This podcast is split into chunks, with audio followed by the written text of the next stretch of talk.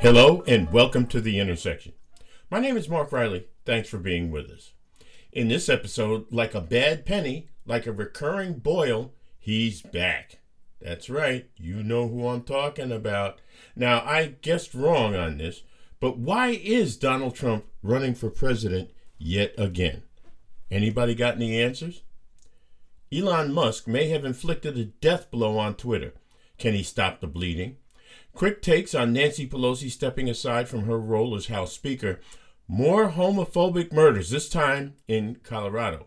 And of course, there have been previous murders in Colorado, mass shootings in Colorado before.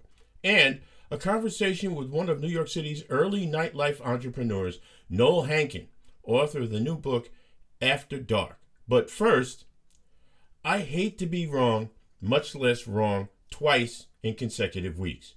I already admitted I was wrong about the midterms, and now I was wrong about Donald Trump. I've been saying for a while now that I didn't think he'd run for president again. Yet here he is with his Make America Great Again, again. Maybe Jonathan Weisman of the New York Times got it right. In Trump's bizarre world, it's heads I win and tails you lose. Yet it's without doubt that the midterm elections didn't exactly burnish his brand. Many of his former allies took time out of their busy schedules to blame him for the lowered, depressed results. This is the first time since 2016 the former president has had the bulk of his party in thrall and out of thrall, as it turns out. So tight has been his grip that the criticisms from within the GOP rolled off his back, even this time around. That would be, of course, because Trump can do no wrong, according to Trump. Case in point was his announcement that he was running for president again. He downplayed, ironically enough, the 2020 election debacle in favor of telling his hand picked audience how wonderful things were when he ran the country and how terrible the country is today, just two years after he left not even two years after he left. Remember, this is the guy who became a star by bending down and twisting his own reality.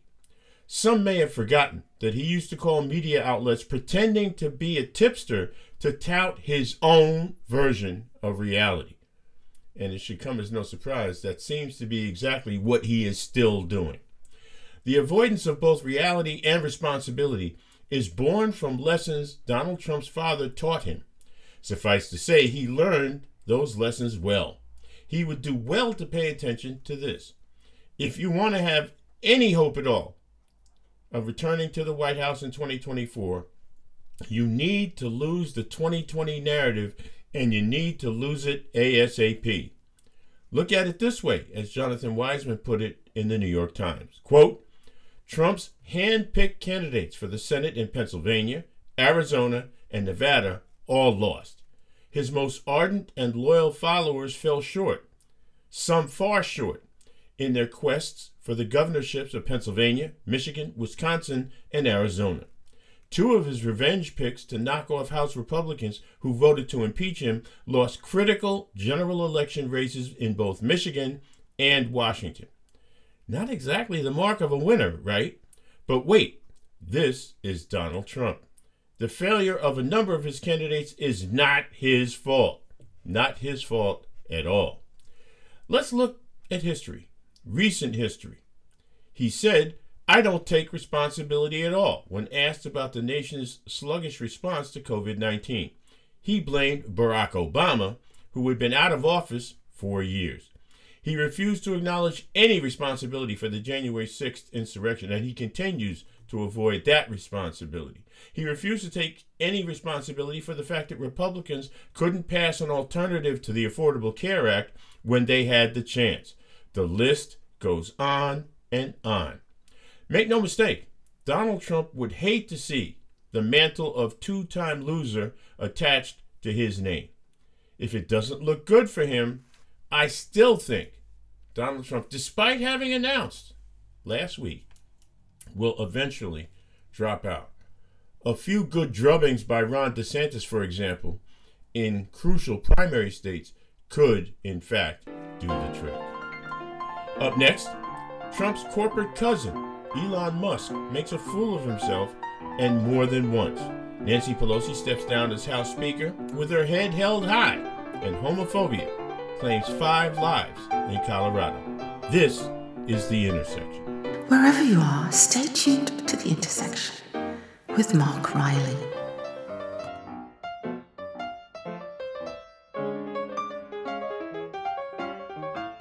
Welcome back to The Intersection. If anyone seems bent on destroying something he just bought, it's Elon Musk. He buys Twitter, promptly fires a bunch of executives, then a larger bunch of workers, so many, in fact, that he had to ask some of them if they wanted to come back. Then he sends the remaining workers an email demanding they agree to working hardcore, whatever in the world that means, or be gone. Many apparently chose the latter. He then shut down the company last weekend amid reports that his mass firings may have violated California labor law. Yet the topper was to poll Twitter users as to whether or not Donald Trump should be reinstated to the site. The vote was yes, so he did. Now, take a deep breath, everybody. That hardcore stuff is simply a bunch of crap. You get workers to commit to hardcore by your own example. Right now, there's no guarantee Musk won't dispose of Twitter like a kid gets rid of a plaything after New Year's. He did say already publicly that he plans to step back from the day to day operation of Twitter. Does that sound to you like somebody who's committed for the long term? Or is this simply a chess piece to be bought and discarded no matter what cost to him, because he's the richest man in the world. House Speaker Nancy Pelosi stepped down last week. She was the first woman to serve in that role, and although she oftentimes came across as the living, breathing embodiment of the Democratic establishment, she got a lot done in 20 odd years. The Affordable Care Act was shepherded through the House under her auspices, as was the Dodd Frank banking reforms and the American Rescue Plan. It's a shame she now must deal with the aftermath of an attack on her husband that nearly took his life. All in all, however, she did a good job. Now, I say that knowing, again, that there are a lot of progressives, and I was part of the throng that did in the past criticize her for being too slow to enact reforms and too slow to push progressive legislation. And I think she plead guilty on both counts. But again, all in all, a job well done. I personally am pulling for Brooklyn Congressman Hakeem Jeffries to become House Minority Leader. I first met Hakeem Jeffries when he began his political career, and I believe he's as sincere a politician as you're going to find in today's Washington. With a little bit of luck, he won't stay minority leader if he wins for long. Now we must talk about the homophobic attack in Colorado Springs, Colorado. Five people were killed and 18 were injured. It's the latest hate crime against the LGBTQ community. The suspected gunman, Anderson Lee Aldrich, was subdued by patrons at the Q Club, a place that was founded in 2002 to provide a safe haven for LGBTQ people in Colorado's second largest city. Think about that for a minute. The Q Club started in 2002, and it was started to provide a safe haven for LGBTQ people. How sad it is that that community in Colorado Springs felt unsafe. And now that has tragically been made manifest. Aldrich is in custody, and he should have the book thrown at him once he gets to trial. Up next, a trip down memory lane into the beginnings of the disco phenomenon in the country's largest city. We'll talk to entrepreneur Noel Hankin, author of the book After Dark The Birth of the Disco Dance Party. This is The Intersection. You're listening to The Intersection of Politics and Culture with Mark Riley.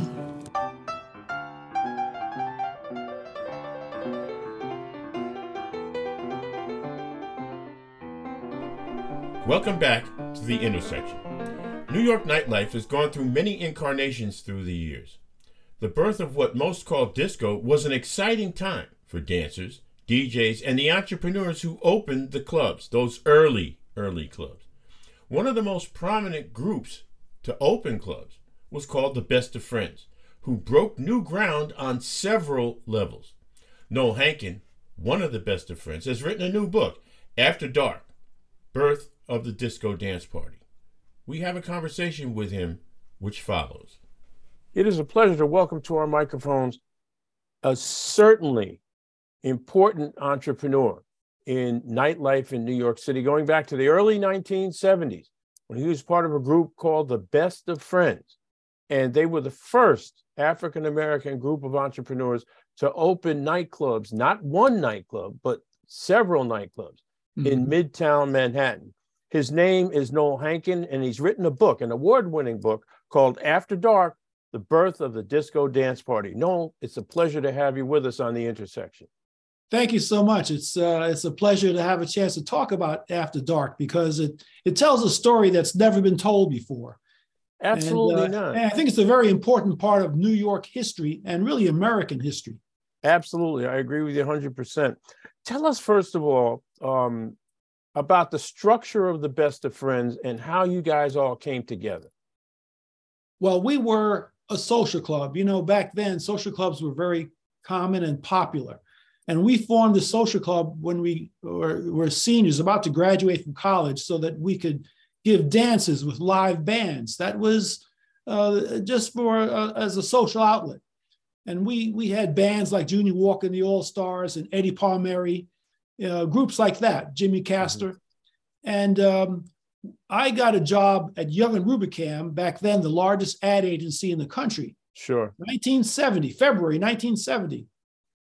And one day, I got invited to a birthday party at a club called La Martinique. And, oh, I remember that was on 57th Street, no? That's correct.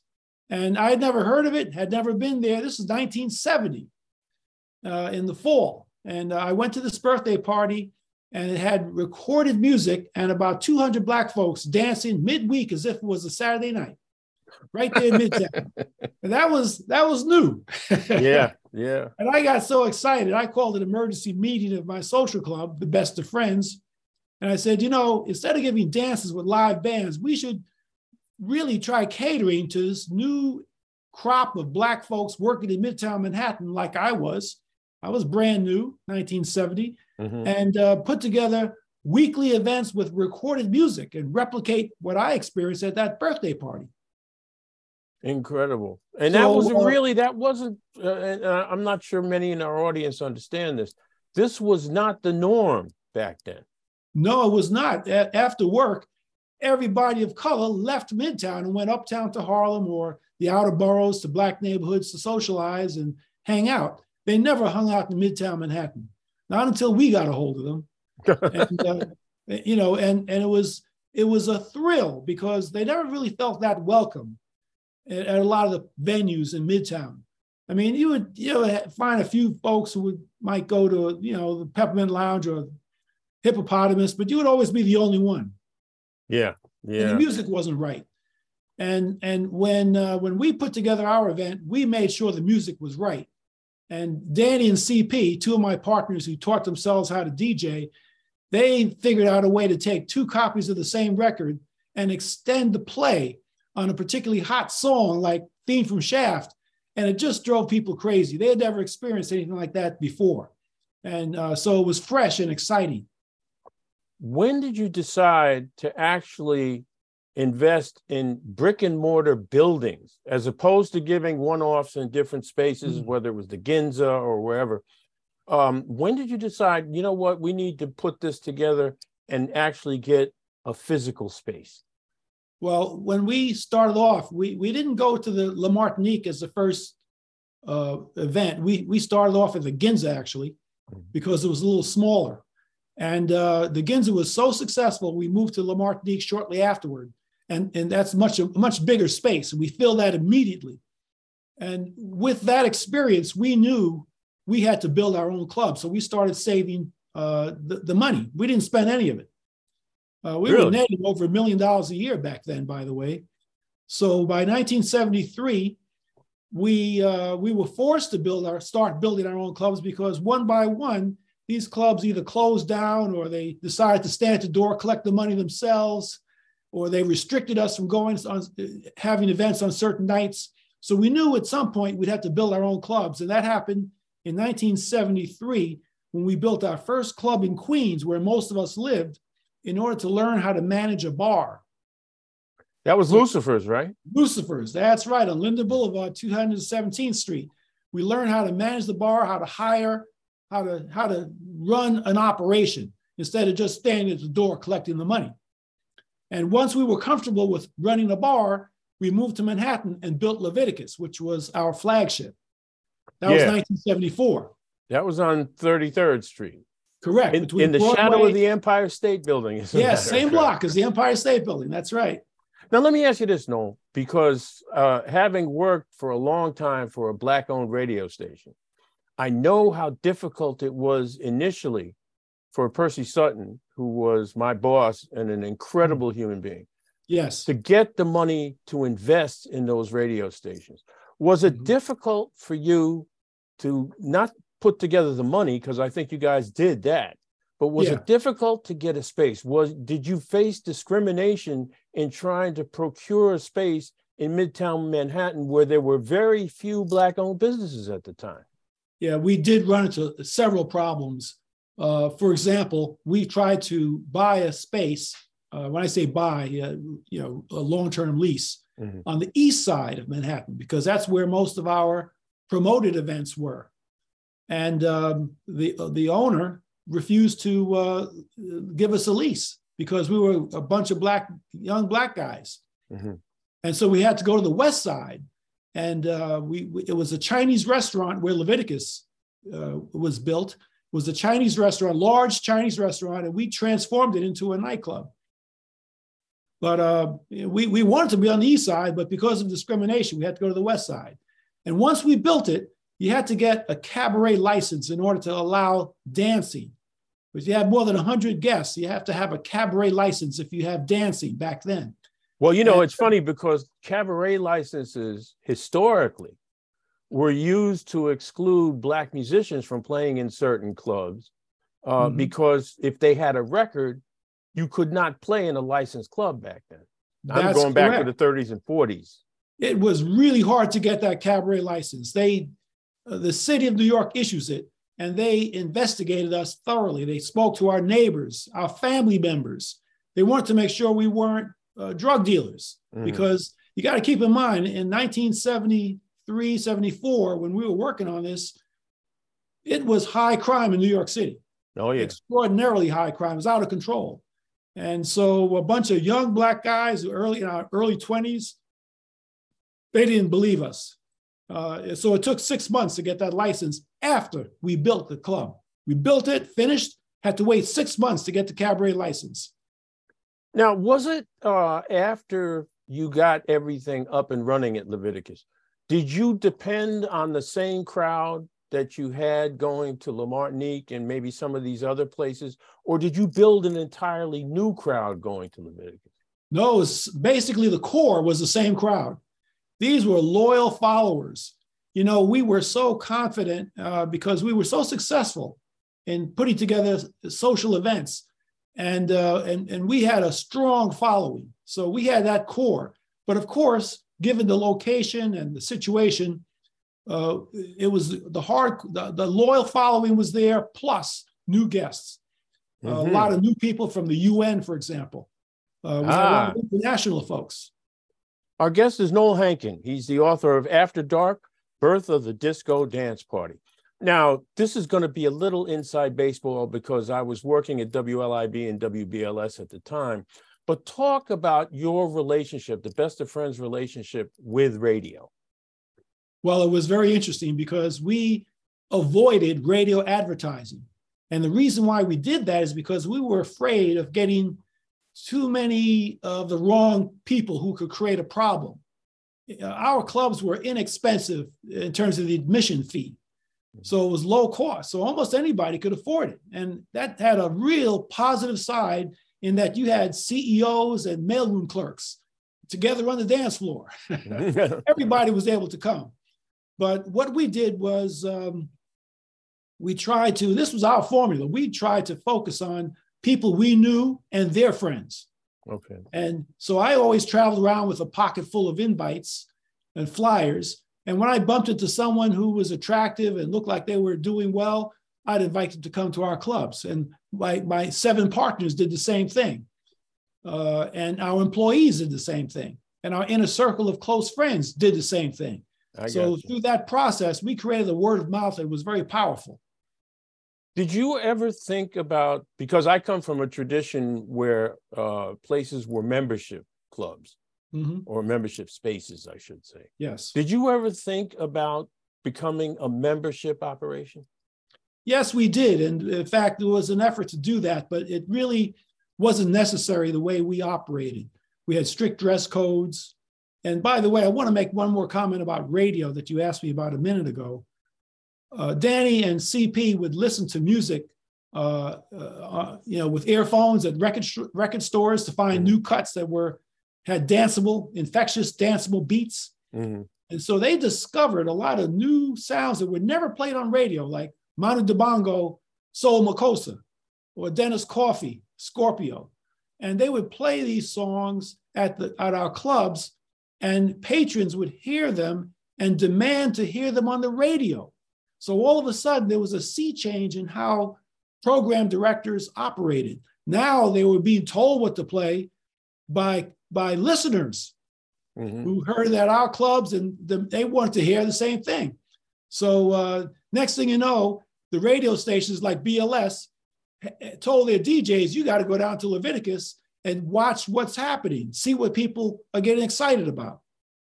And sure, That's there were plenty of uh, plenty of DJs that were actually ended up being regulars uh, at Leviticus, and also, you know, I can never remember no whether it was Justine's first or Othello first. They both had it was a club on Eighth Avenue. I know it was a best of right. friends space, but I can never remember which one came first. Othello's came first. okay, and then it was, just, and then was, we changed the name to Justine's. You know, yeah. when we remodeled, we changed the name to refresh it.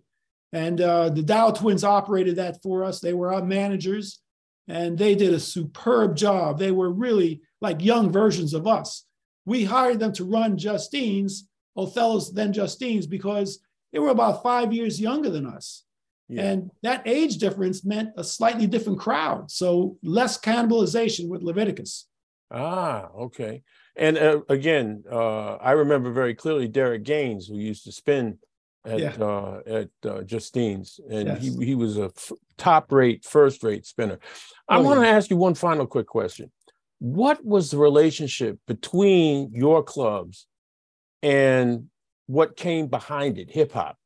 Did you ever really get into playing hip hop music? Hip hop, of course, was you know it started up in the Bronx and in Upper Manhattan, but to some extent it was it was I won't say the antithesis but it was uh, you know young, not particularly you know uh, I won't say well dressed, but they these were you know street kids that were right, right. attracted to hip hop, and I always wondered what your relationship was to hip hop. Well, we were afraid of the crowd that hip hop would attract. Uh, Russell Simmons came by our Leviticus club several times with a trunk full of uh, CDs he wanted us to play these records. They weren't CDs then; they were records. Mm-hmm. And he, this is like late 70s, 1979, 1980, around then. And we basically refused because we were uh, we knew our crowd and we felt comfortable with our crowd. We never had a problem. And we had strict dress codes. And the hip hop crowd was different. We didn't know them. They were slightly younger and they didn't dress the way we dressed. And we were concerned about that. So we refused, but we did play one hip hop song that was a big hit years later, and that was Sugar Hill Gang. Oh yeah, yeah, absolutely. Everybody played that because it was so danceable. And you know what? You know why it was danceable? It was Chic's uh, soundtrack. yeah, yeah, absolutely.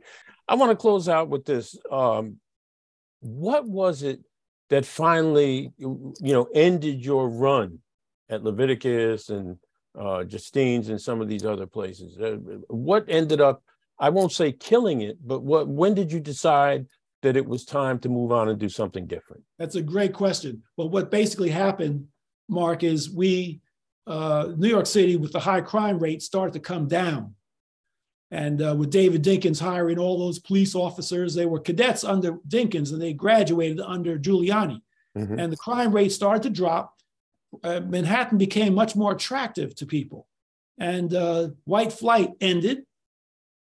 And everything in New York City became more expensive. And one by one, our rents went sky high, huge increases in rents.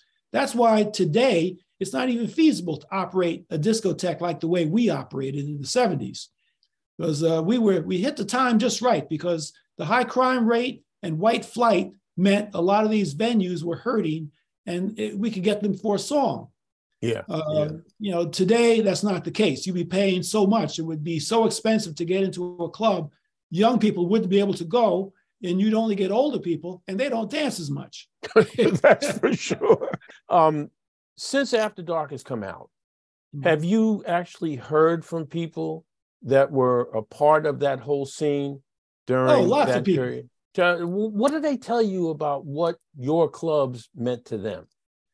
Uh, the most common comments I hear are that those were some of the greatest days in their lives. They had so much fun and it was safe and they danced all night, which most of us can't do anymore. But uh, the good times, uh, the, the great memories. A lot of folks met their spouses at our clubs. Some were even married at our clubs or had their receptions at our clubs. So uh, great memories, a lot of fondness, and um, uh, good experiences. And people met business partners. Uh, they got into went into business with different folks they met there. So lifelong friends were formed at those clubs. It was a great experience. Now, no kids named Justine, right?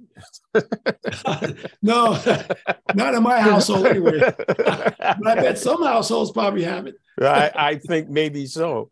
Noel Hankin, thank you so much. The name of the book, After Dark, The Birth of the Disco Dance Party. It's available uh, on Amazon and uh, through wherever uh, books are sold. All wherever books, books are sold. Yeah. It's a real pleasure talking to you, man. Thank you so much. Thank you, Mark. Appreciate you it. Take care. Thanks so much for listening to The Intersection. The executive producer is Kim Jack Riley, and music is by Tevin Thomas. Until next time, please be well.